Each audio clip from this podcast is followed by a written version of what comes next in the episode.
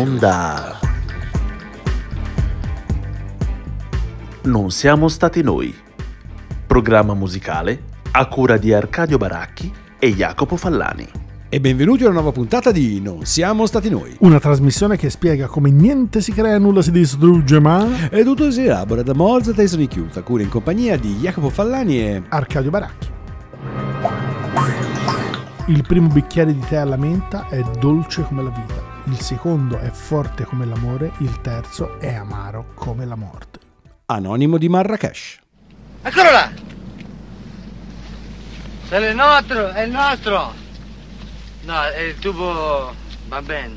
Il tubo delle macchine che sta, sta che... Se il tubo... Facevamo la luat con i... C'est tube, c'est c'est de nous! Pour Le tubo, sta che... Allora le bambins faisaient la luat. Vaffanculo! Eh, scusa lui, sei come un fan. Eh, L'ha mandato a fanculo. Sì, stavo giù con lui per... eh, ho, ho preso per la tête l'enfant, ma pur. Pa- E va pa- bene. Ho un'idea. Italia-Marocco. Ce lo giochiamo a calcio, si arriva ai 10. Sei scemo. Benissimo, il brano diciamo cinematografico che vi sottoponiamo in realtà è più una suggestione perché eh, percorre sostanzialmente la frontiera che ci interessa. In questa puntata Non siamo stati noi dedicata all'incrocio fra il mondo diciamo della, dell'Africa del Nord, del Maghreb e la Spagna, il Portogallo, questa grande area di scambio, però il film come avete riconosciuto tutti è Marrakesh Express che si racconta di un viaggio tra la Spagna e il Marocco, però insomma con tutt'altri eh, con tutt'altri scopi che non di quelli cultural musicali, però insomma uno spezzone molto famoso, tant'è vero che anche Aldo, Giovanni e Giacomo l'hanno ripreso nel loro famosissimo Tre uomini una gamba. Tutto questo appunto per dire che questa puntata non siamo stati noi, come ho accennato, si occupa degli incroci fra il mondo arabo, dal mondo magrebino e il mondo appunto la penisola iberica, rapporti che si sono articolati attraverso guerre, come ben sappiamo perché alle medie le abbiamo studiate, qualcuno anche alle superiori, commerci e scambi culturali che poi alla fine sono diventati, come dire, un tratto eh, distintivo di queste culture, al di là delle differenze religiose, etniche e quant'altro. È un'area, sono due aree culturali che ancora oggi in qualche modo mantengono una dinamica quasi di dialogo fra di loro, nonostante le tensioni geopolitiche che ogni tanto caratterizzano appunto lo scambio fra questi paesi, però comunque sia la musica in particolare e più in generale la cultura mantengono una certa vivacità di rapporti. Arcadio, cominciamo proprio dalla parte, dal cuore, diciamo così, dello scambio eh, magrebino-iberico partendo proprio dal Marocco. Musica dell'Andalusia e dell'Arabia. Si è fusa, in realtà poi dividere queste cose è naturalmente impossibile, la fusione fra questi paesi in ambito storico è stata profonda, visto come al solito insomma in quello che è il melting pot ovviamente del Mediterraneo, soprattutto di quelli che sono i suoi estremi, l'Italia essendo nel centro ha subito tutte le sue ovviamente A- a- mutazioni, percorsi, trasformamenti diciamo. e altri percorsi, ma comunque passaggi fra guerre e ovviamente invasioni e ovviamente tutto questo ha visto fusioni varie nature anche dal punto di vista musicale. Nel caso del Marocco il, il rapporto è partito dall'Arabia che eh, ovviamente, ovviamente detto in maniera assolutamente grossolana con eh, la conquista della penisola iberica da parte degli arabi che gli avevano dato il nome di Al- Andalus per cui poi sull'etimologia insomma andate a cercare ci sono due termini due Noi possibilità abbiamo fatto il possibile, esatto ma la materia è vasta, sì. molto vasta. Uno naturalmente fa riferimento a ovviamente i barbari e l'altro ovviamente a pezzamenti di terreno che venivano dati agli stessi. Però in realtà poi questo poi si è eh, fermato su una regione specifica dell'Iberia, ma eh, scusate, sì, della, della penisola iberica, ma in realtà poi la, la- la fusione fra i due è stata ampia e ovviamente strascichi sono rimasti in entrambi. Nel caso però della musica che sicuramente è più legata al Marocco, diciamo che la tradizione vede le nuba che sono una sorta di cellula, mm, assomiglia un po' alla suddivisione ehm, delle giornate in ambito orario con una nuba che ci doveva essere una per ogni ora, assomiglia fondamentalmente un po' a quella che è la struttura anche dei vespri, ovviamente di natura religiosa che ovviamente scandivano quello che erano i momenti religiosi della giornata.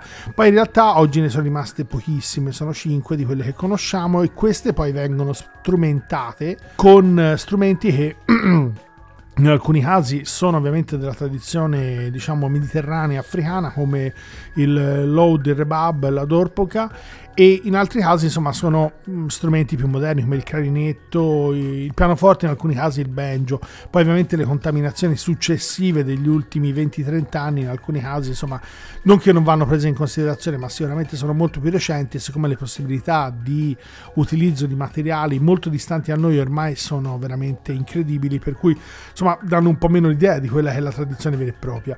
Vi facciamo sentire quello che abbiamo trovato in tal senso è cercare qualcosa di più tradizionale, tipicamente non è stato facile, abbiamo trovato una registrazione in realtà di due musicisti, siccome le nuba di questo tipo, con questo tipo di assetto, era musica veniva fatta direttamente nelle città, per cui abbiamo trovato questo gruppo, eh, il termine non gli rende ragione, ma per capirsi, folcloristico, di Marrakesh, vi facciamo sentire un Ode e un Dormka eh, che ha suonato praticamente all'interno di un, di un palazzo storico di Marrakesh.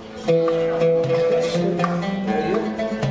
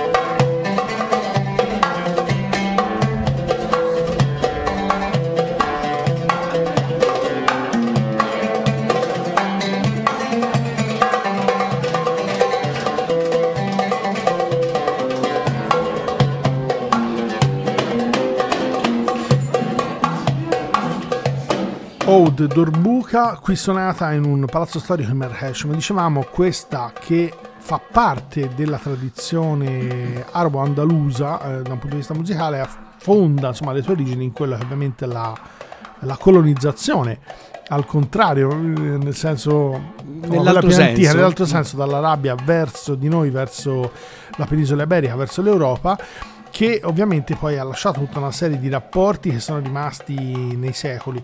Sicuramente questi, questi elementi strumenti, questi elementi strumentali che sono rimasti all'interno di queste culture hanno segnato profondamente, eh, come dire, tutta una serie anche di generi che poi si sono ampiamente diffusi anche nell'ambito del Marocco. Trovare un, eh, come dire, un elemento cardine e svincolarlo da tutto il resto naturalmente non è assolutamente facile anche perché come vedremo anche in nelle tranche successive, spesso e volentieri queste trasformazioni sono derivate ovviamente da elementi sia commerciali che militari che hanno visto spostamenti e influenze culturali che si sono ovviamente spostate sia lungo quello che è il versante africano ma anche fra l'Europa e il, il versante africano proprio lì vicino allo stretto di Gibilterra e mantenendo sempre il Marocco come porta d'ingresso e di scambio fra l'Europa e l'Africa, eh, chiaramente lì dove appunto i commerci tendevano a confluire, anche le culture, anche le culture religiose tendevano a confluire. In questo caso stiamo parlando di un genere musicale, lo potremmo chiamare così, che si chiama Gnawa. Spero chiaramente che la pronuncia sia quella corretta, ma non è stato possibile fare altrimenti, che rappresenta una specie di mh, mm, summa anche dal punto di vista religioso fra le influenze che in Marocco arrivano dal mondo berbero e quindi dal cuore, diciamo così, del Maghreb più orientale, con eh, le influenze delle filosofie sufi, per esempio. Per cui questo genere musicale nel tempo si cristallizza e addirittura si modernizza a, verso la metà degli anni 50. Ora, chiaramente non è che questo porti all'occidentalizzazione del genere in sé per sé, è un genere appunto molto legato a questo sincretismo religioso, però in un certo senso è possibile vedere dei paralleli, quasi delle influenze incrociate, proprio per questo senso di eh, religiosità quasi naturalistica fra questo tipo di genere musicale, di approccio anche alla religione in musica, con per esempio la grande tradizione del blues addirittura americano. In parte questa tradizione ha preso, come diceva prima Arcadio, il, la strada del colonialismo in senso contrario ed ha in qualche modo influenzato la musica folcloristica, special modo spagnola, sempre appunto alla fine più o meno gli anni 50, primi anni 60, dando la, vi- dando la stura a tutta una serie di nuove influenze musicali che trovano un corrispettivo proprio nel cantautorato spagnolo.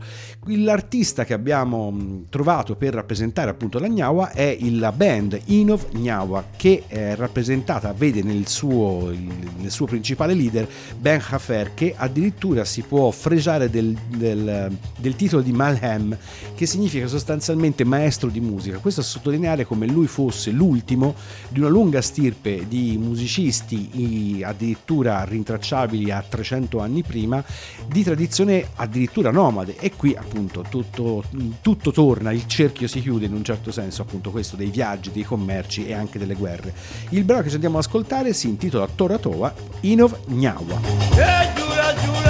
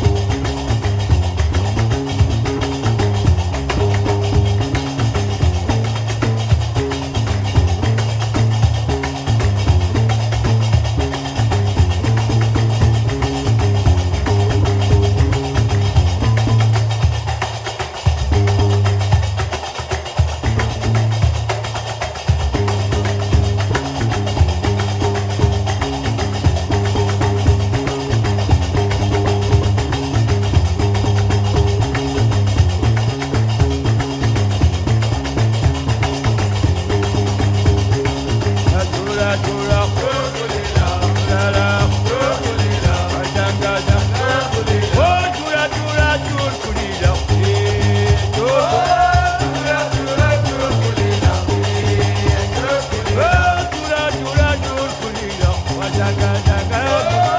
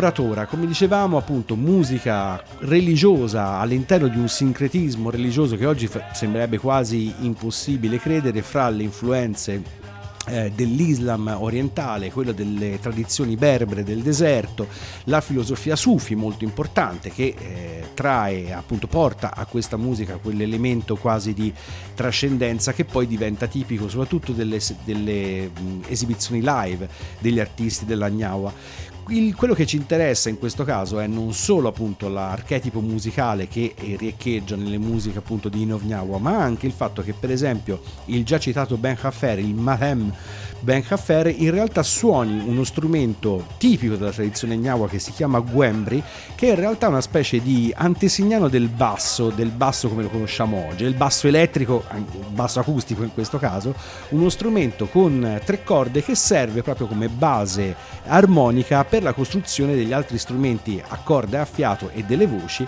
che poi costituiscono il corpus vero e proprio della, della canzone. Questo per dire che nella vera tradizione non siamo stati noi, nulla si crea, nulla si distrugge, ma sulla via appunto dei commerci e delle mazzate che ci si danno ci si scambiano anche queste informazioni musical culturali. E rimaniamo forse nell'ambito dello scambio che si trasmette alla musica ma anche agli strumenti affrontando un pezzo non il pezzo diciamo storicamente più rilevante ma molto importante della penisola iberica vale a dire il Portogallo è difficile trovare quello che apparentemente sembra un collegamento. Io ho dovuto naturalmente schivare il fado perché nell'ambito classico, ovviamente, Con essendo di forza perché okay. è una delle cose che ci dispiace di più.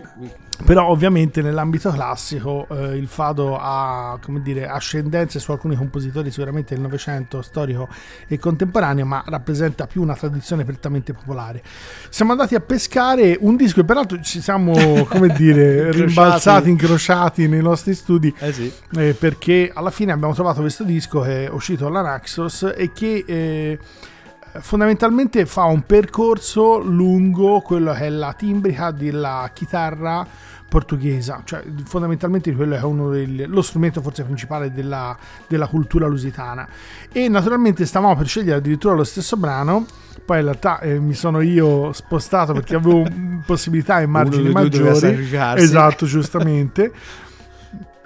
e uh, ho scelto naturalmente un brano che eh, proprio in realtà potremmo quasi cronologicamente partire prima dal brano Jacopo e poi col mio si sente l'ascendenza del rapporto e quella è un excursus dalla musica barocca fino a eh, quella che è la musica del Novecento e la fusione. In realtà nel disco c'è anche un brano scritto recentemente si sente però che ha una base improvvisativa molto forte e quello probabilmente eh, meno interessante da un punto di vista anche di analisi e di spettro di quello che può essere un po' l'idea culturale che può stare dietro a quelle che sono le influenze fra la penisola iberica e questi paesi ovviamente del nord dell'Africa. Vi facciamo sentire eh, non un estratto perché il brano è piuttosto corto, un brano che si chiama Minuet, da questo disco che si chiama From Baroque to Fado.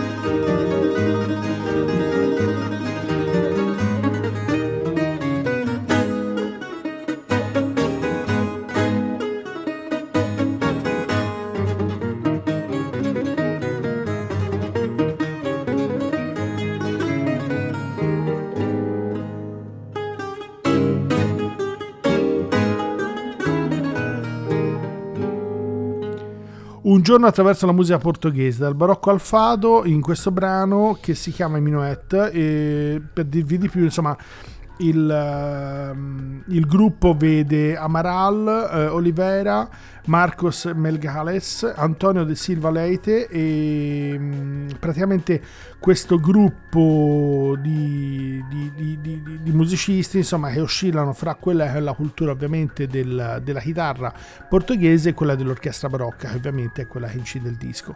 Come dicevamo insomma la, i rapporti praticamente fra i vari ehm, sviluppi di quelle che sono le sonorità di uno strumento tipicamente della cultura musicale lusitana e quello invece è fondamentalmente insomma, l'aspetto di connessione con una cultura è più eh, noi diremmo, insomma, vista l'ottica un po' eh, europocentrica, barocca, e la fusione fra i due. Naturalmente gli aspetti sicuramente più interessanti che fanno da collegamento sono quelli della chitarra eh, ovviamente portoghese che a questo punto sentiremo nella, in uno dei brani penso più importanti. Esatto, andiamo nella tradizione più pura, come direbbe Elio, con Carlos Paredes e Cansao Verdes Años, che è un po' il grande classico della chitarra portoghese. Perché abbiamo scelto Carlos Paredes e la sua chitarra portoghese? Perché in realtà il rapporto eh, fra il fado, sia dal punto di vista strumentale che dal punto di vista vocale, e la musica appunto di influenza araba è magari non immediatamente,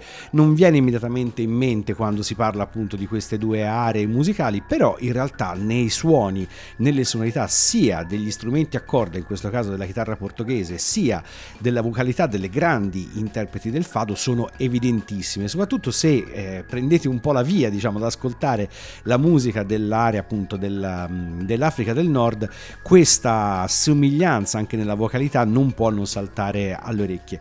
In questo caso abbiamo deciso di concentrarsi su quella che è eh, appunto la chitarra portoghese, quindi lasciamo la vocalità e ci occupiamo di strumenti per questa specie di strana chitarra. La chitarra portoghese è una chitarra, diciamo, a corde doppie con un sistema di accordature che ricorda quasi più l'arpa o la cetra che non la chitarra in sé per sé. Quindi è uno strano, eh, una strana mescolanza di vari strumenti con una sonorità che in realtà può ricordare per certi versi addirittura il mandolino di tradizione mediterranea, ma per certi altri decisamente il low wood appunto e i liuti che arrivavano proprio dalla dall'Africa e dal mondo arabo.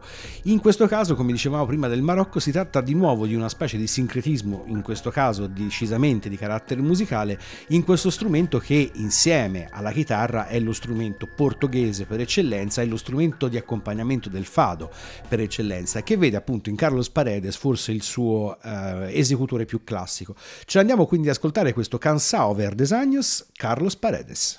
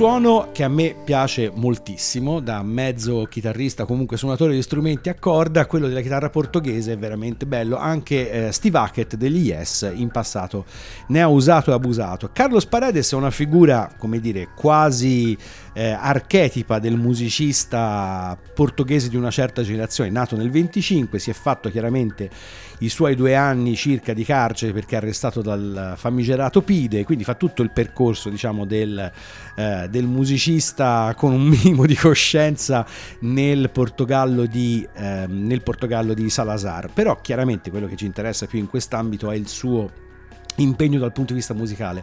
Paredes è uno di quelli che in qualche modo eh, codifica il fado moderno e che lo rende un prodotto anche eh, da, mm, diciamo, da disco, da ascolto e non più solo un, uh, l'eco diciamo, della tristezza delle donne che aspettavano i marinai che chissà se sarebbero tornati.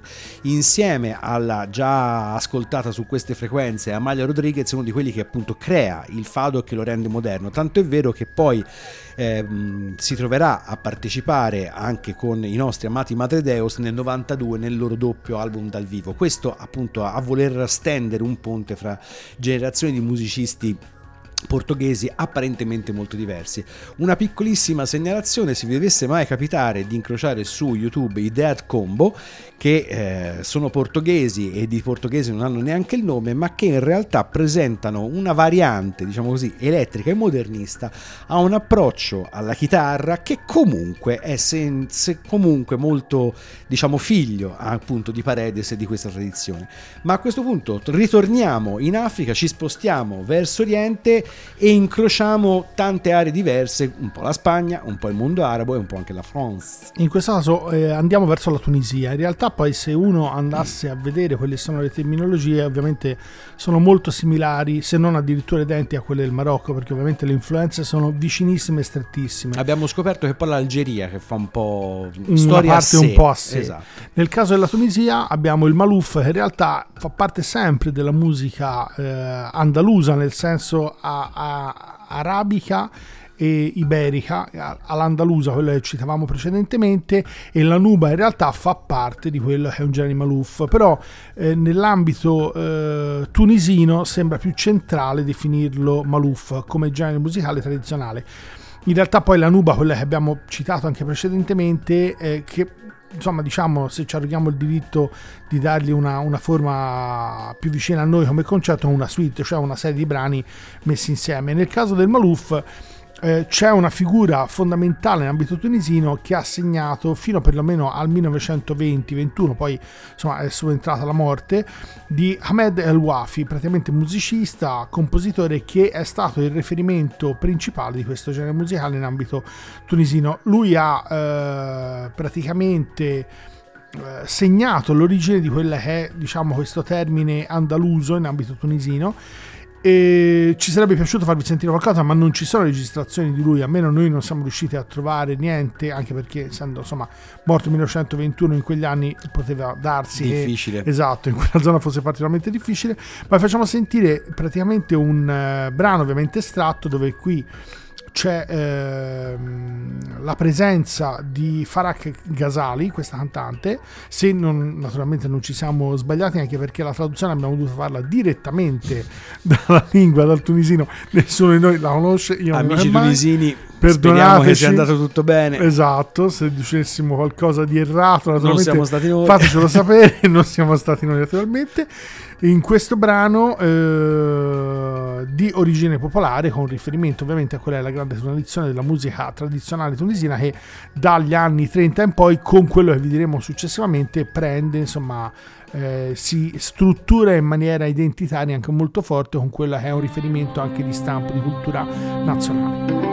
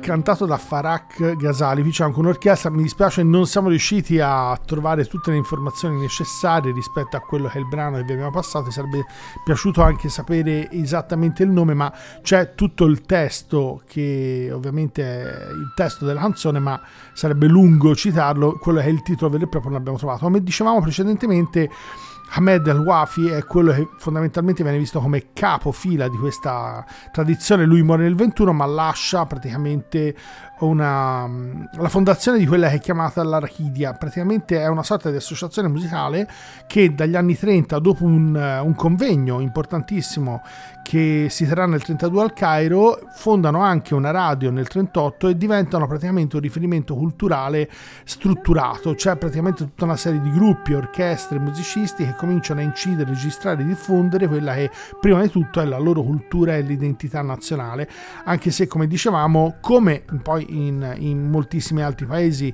che hanno visto ovviamente passaggi continui sia da un punto di vista commerciale che di, di, guerra, insomma le influenze sono moltissime, per cui anche i rapporti per esempio con la musica marocchina come riferimenti culturali, strutture formali sono fortissimi.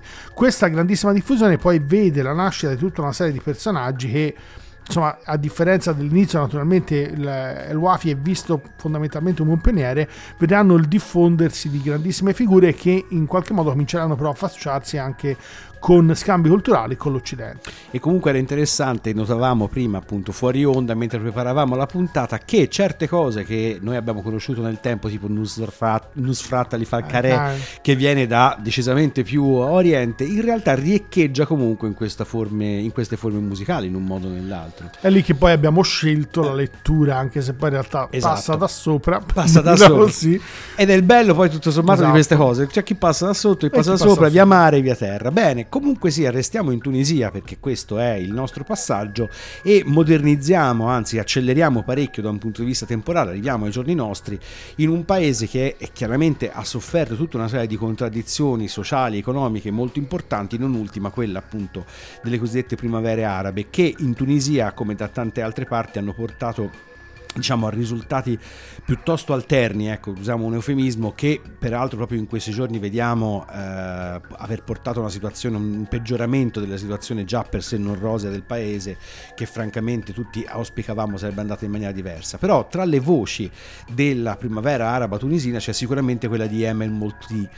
Ehm, la Moltri in realtà è un'artista molto moderna e anche molto occidentale che però mantiene nel suo tipico cantato questa voce estremamente emotiva e emozionante proprio l'eco delle vocalità tipiche della musica araba, araba che lei ha in qualche modo eh, riportato all'interno di una struttura musicale che spesso è di carattere quasi occidentale.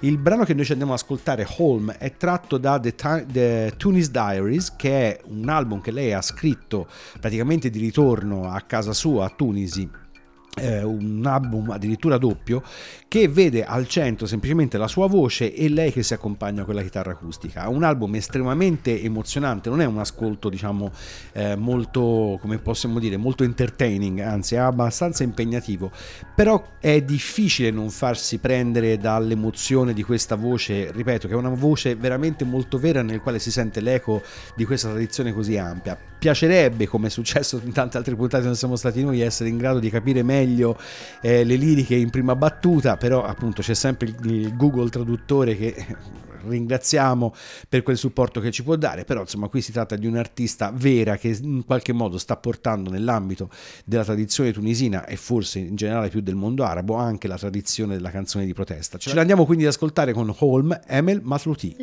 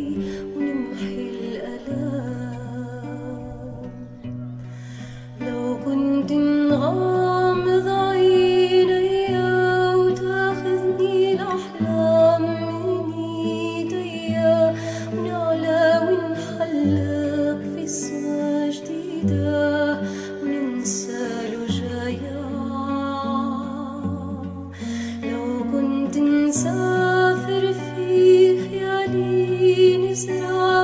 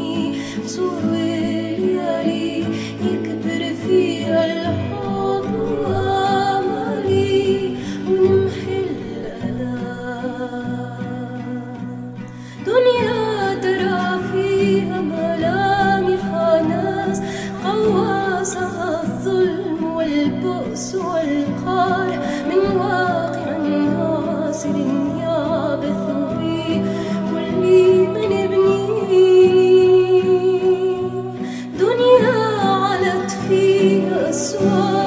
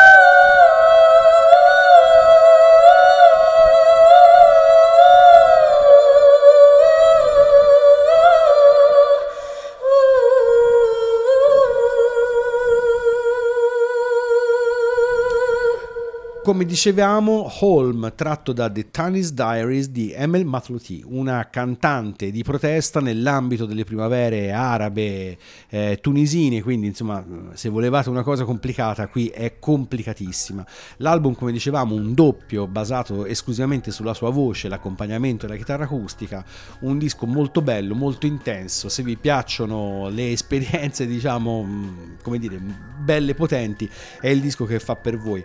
Tra l'altro l'esordio delle Matlouti vedeva anche la collaborazione dell'entourage in parte di Bjork, quindi è un artista dal respiro internazionale che però si è buttata, diciamo, anima e corpo nel supporto delle primavere arabe nel suo paese. Come dicevamo, purtroppo la cosa eh, non è andata esattamente come penso anche lei eh, potesse auspicare. In realtà, come dicevamo, la parte musicalmente interessante è il fatto che comunque con un artista molto giovane, come in questo caso si tratta di una mh, signora, ragazza, donna nata nel 1982, quindi insomma nel fiore degli anni, riecheggia ancora una tradizione che, come abbiamo visto fino ad oggi, si muove attraverso un'area molto ampia che continua a vivere di tutta una serie di scambi molto molto interessanti e sicuramente molto fecondi. Ma a questo punto arriviamo al cuore caldo della faccenda insieme al Marocco e vale a dire la Spagna. Ci allontaniamo apparentemente fortemente da quello che è stato questo rimbalzo continuo fra la penisola iberica e il nord dell'Africa, Tunisia e Marocco, ma in realtà il riferimento poi sarà forse più chiaro con la lettura finale, è quello di un, di un percorso che poi alla fine spesso e volentieri, come tutti i percorsi, non hanno una traccia sola, una linea sola, vanno avanti e indietro e ovviamente intersecano anche linee che sembrano apparentemente particolarmente distanti. Il caso di questo brano, siamo a passo di Luis De Pablo, che in realtà è stato commissionato all'Orchestra Nazionale della RAI nei primi anni del 2000, ma che in realtà l'autore, Luis De Pablo, forse uno dei principali compositori spagnoli, ormai non più vivente perché è mancato anche lui nel 2021, eh, ha sicuramente insomma, segnato eh, ampiamente eh, quelle che sono insomma, eh, alcune dei principali sviluppi della musica classica questo termine contemporanea è sempre molto usato, ma diciamo classica contemporanea spagnola. Il brano che vi facciamo sentire è un estratto come il nostro solito e in realtà ha eh, baritono, controtenore, coro maschile, orchestra sinfonica, qui con la direzione eh, di Noseda e l'orchestra sinfonica della RAI. Vi, dice, vi, diremo insomma qualcosa di più dopo l'ascolto, comunque il suo collegamento e il brano è stato commissionato ma sui testi di Primo Levi che eh, insomma a vent'anni dalla morte dello stesso era avvenuta nel 1987.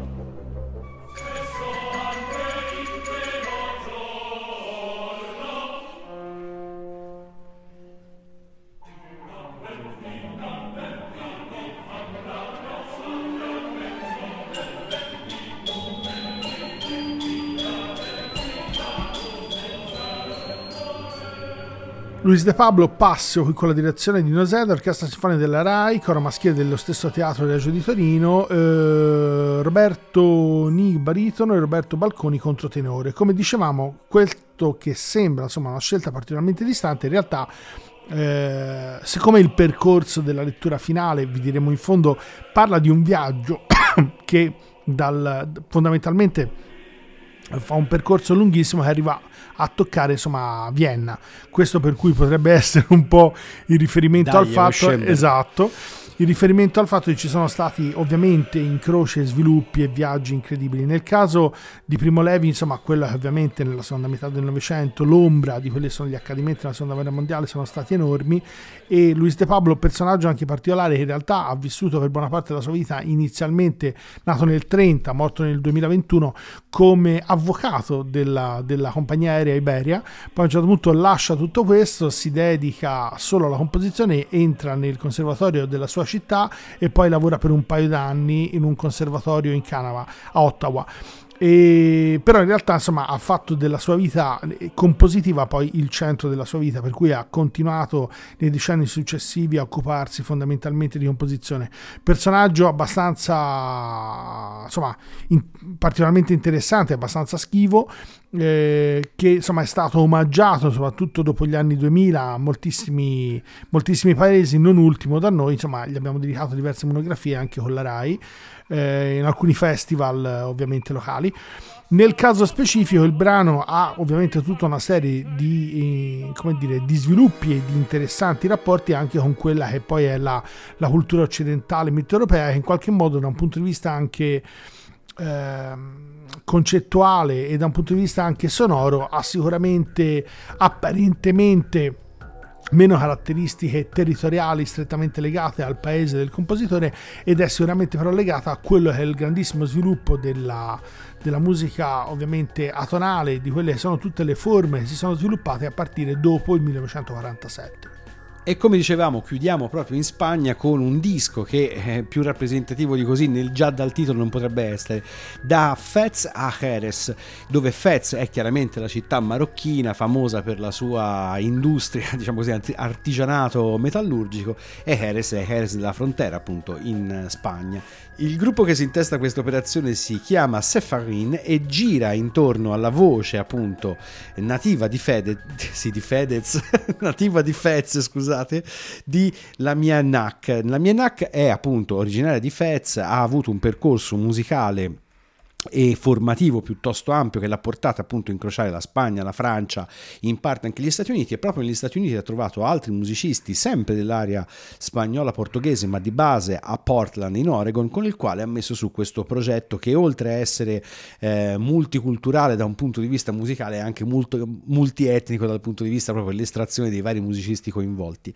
La cosa interessante del progetto Sefarin è appunto questa capacità di mantenere eh, vive in alcuni casi con contemporaneamente la tradizione andalusa quasi flamenchera, diciamo così, quella del fado, quella del canto arabo e quella dell'ispirazione appunto eh, berbero sufi, per cui in alcuni brani, in alcuni momenti della produzione di Sefarin trovate tutti questi elementi musicali condensati in, nello stesso brano. Questo attraverso la, la, scrittura musicale, attraverso l'uso di strumenti come la chitarra classica, come la chitarra portoghese, come il loud e soprattutto con la vocalità di Laminak che eh, echeggia tutte queste tradizioni quasi, un, quasi, allo stesso tempo. Il brano che ci andiamo ad ascoltare si intitola Un chance perché come abbiamo detto appunto il progetto è un po' spagnolo, un po' marocchino, un po' francese, eccetera, eccetera. Quindi il titolo in francese ce lo dobbiamo sopportare.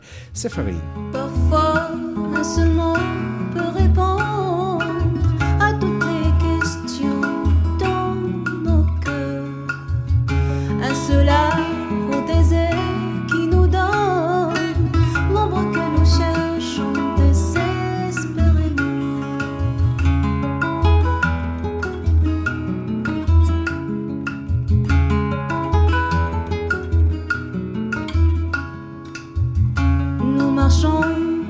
shadow.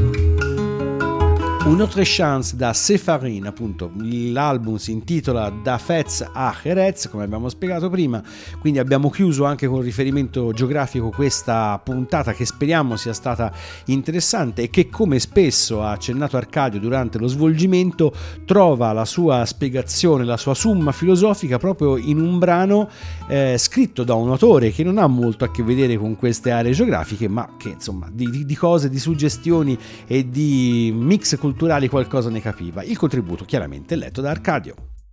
Ecco l'elefante, più piccolo dei suoi parenti africani. Si indovina però, sotto lo stato di sporcizia che lo copre, la bella figura di cui la natura lo aveva dotato. Perché mai questo animale è tanto sporco? domandò il re.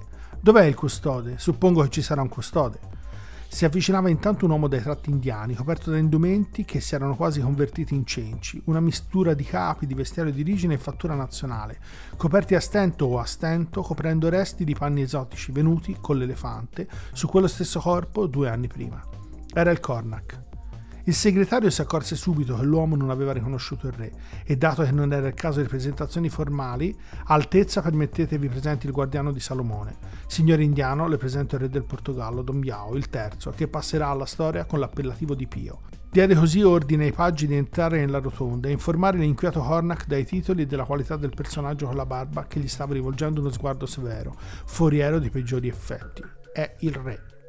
José Luis Saramago che inaspettatamente torna que- in questa puntata che tratta di tutt'altro che non sia tango, Argentina eccetera, però eh, effettivamente abbiamo trovato questo materiale estremamente soddisfacente e suggestivo, come diceva Arcadio, di un lungo viaggio che eh, da un Oriente profondo attraversa anche il mondo appunto del Maghreb, dell'Africa del Nord e della Spagna. Se avete avuto modo di leggere il libro, insomma, il, eh, questo è il viaggio dell'elefante, in realtà viene dall'India, eh, arriva in Portogallo e poi eh, verrà ulteriormente spostato in un ulteriore viaggio che lo porterà addirittura fino a Vienna. Per cui insomma l'idea di questi, di questi incroci, questi passaggi culturali, poi nel caso specifico è proprio un vero e proprio viaggio di un animale, però sono sicuramente uno degli elementi fondamentali di quelle che sono le osmosi culturali e ovviamente di quelli sono poi gli sviluppi che eh, tutti questi elementi lasciando traccia fanno sì che si sviluppino eh, all'interno ovviamente di quelle sono le culture locali. E chiaramente come le merci e le musiche si spostano da un luogo a un altro, così anche le persone che si spostano da un luogo a un altro, che danno origine ad altre nuovi tipi di persone, potremmo dire in questo senso. Chiudiamo questa puntata dedicata a questo scambio culturale, musicale, commerciale, chi più ne ha più ne metta, con Morad o Morad, che dir si voglia, rapper spagnolo ma di origine marocchine, che attraverso il suo hip hop ruvido e chiaramente molto basato su storie di strada, come è tipico del hip hop di questi ultimi anni, riesce in qualche modo anche lui a echeggiare sia le sue origini marocchine sia le sue attuali, chiamiamole così, origini spagnole e questo è sempre interessante capire come appunto anche l'immigrazione a questo punto rientri a pieno titolo all'interno di questo tipo di scambio. Bene, per questa puntata non siamo stati noi è tutto, vi salutano Jacopo Fallani e Arcadio Baracchi e ricordate che se quella che avete ascoltato questa volta vi fosse sembrato particolarmente strano, sicuramente non siamo stati noi. Mamá me dice que ahí tiene corazón. Si tú eres bueno, siempre tendrás la razón. Mamá me dice, sueña con esa canción. Nunca dependas de tener más de un millón. Mamá me dice, no cambie las amistades. Mamá me dice que no deja el que me ayuda. Si en el camino puede que alguno me falle. Pero contigo, morra, no hay quien te pueda. Mamá me dice, el camino no es de seda. Duele saber que lo bonito nunca se queda. Vida sin lujo, no dependo de moneda. Mamá me dice, el dinero muerto no queda.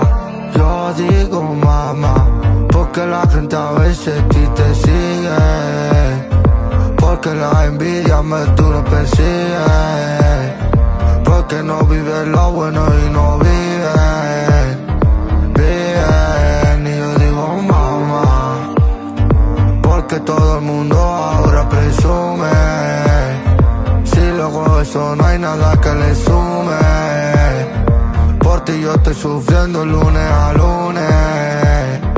No son todos como uno y yo digo mamá. Preso por ti la paso siempre llorando. Por mujeres nunca estoy divariando. A no ser que sea por verte llorar. Por verte llorar. Mi mamá me dice, mi mamá me dice, mi mamá me dice que los buenos Dios los bendice. Mi mamá me decía, mi mamá me decía, mi mamá me decía, hijo, basta de tontería. Mi mamá me dice, mi mamá me dice, mi mamá me dice que los buenos Dios los bendice. Mi mamá me decía, mi mamá me decía, mi mamá me decía, hijo, basta de tontería. Mi mamá me dice, mi mamá me dice, mi mamá me dice que los buenos Dios los mi mamá me decía, mi mamá me decía, mi mamá me decía, hijo basta de tonterías.